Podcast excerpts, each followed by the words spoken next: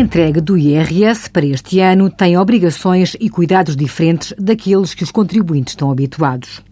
Os contribuintes casados têm este ano a possibilidade de entregar a declaração em separado ou em optar por tributar em conjunto os rendimentos do seu agregado familiar. Há que ter especial atenção no caso do casal oferir rendimentos de diferentes categorias.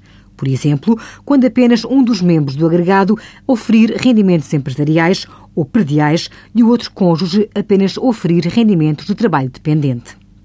Como a entrega da declaração dos contribuintes difere entre abril e maio de 2016, em função das categorias de rendimentos obtidas, se o casal optar por tributação em separada, o cônjuge que obtém esses rendimentos de trabalho dependente deve proceder à entrega da sua declaração na primeira fase, em abril.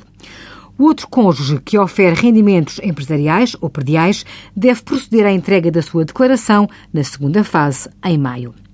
Caso o casal pretenda alterar a entrega para tributação conjunta, já no decorrer da segunda fase da entrega, é possível que os contribuintes procedam à entrega dessa declaração em conjunto, desde que seja efetuada até final de maio de 2016. Envie as suas dúvidas para conselhofiscal.tsf.occ.pt.